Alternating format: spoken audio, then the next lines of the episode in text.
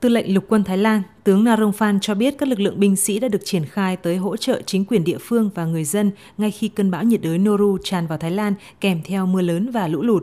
Lực lượng binh sĩ được giao nhiệm vụ tham gia khơi thông các kênh và hệ thống thoát nước ở 8 tỉnh, bao gồm Bangkok, Pathum Thani, Nonthaburi, Ayutthaya và Prachinburi.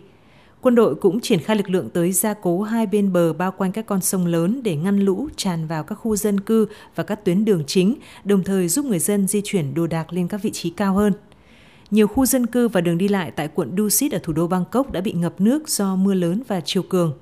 Tại các tỉnh Ang Thong và Ayutthaya, lực lượng quân đội đang tiến hành đắp bao cát ngăn nước để bảo vệ các cộng đồng dân cư sinh sống hai bên bờ sông Chao Phraya. Trong khi đó, lũ lụt nghiêm trọng sau bão Noru tại khu vực các tỉnh miền Bắc và Đông Bắc Thái Lan đã cô lập nhiều tuyến đường quốc lộ, gây vỡ đê và khiến nhiều khu dân cư ở vùng trũng thấp bị ngập nước sâu tới cả mét. Hàng trăm hecta hoa màu và nhiều tuyến đường bộ và đường sắt đã phải tạm dừng hoạt động do mưa lũ.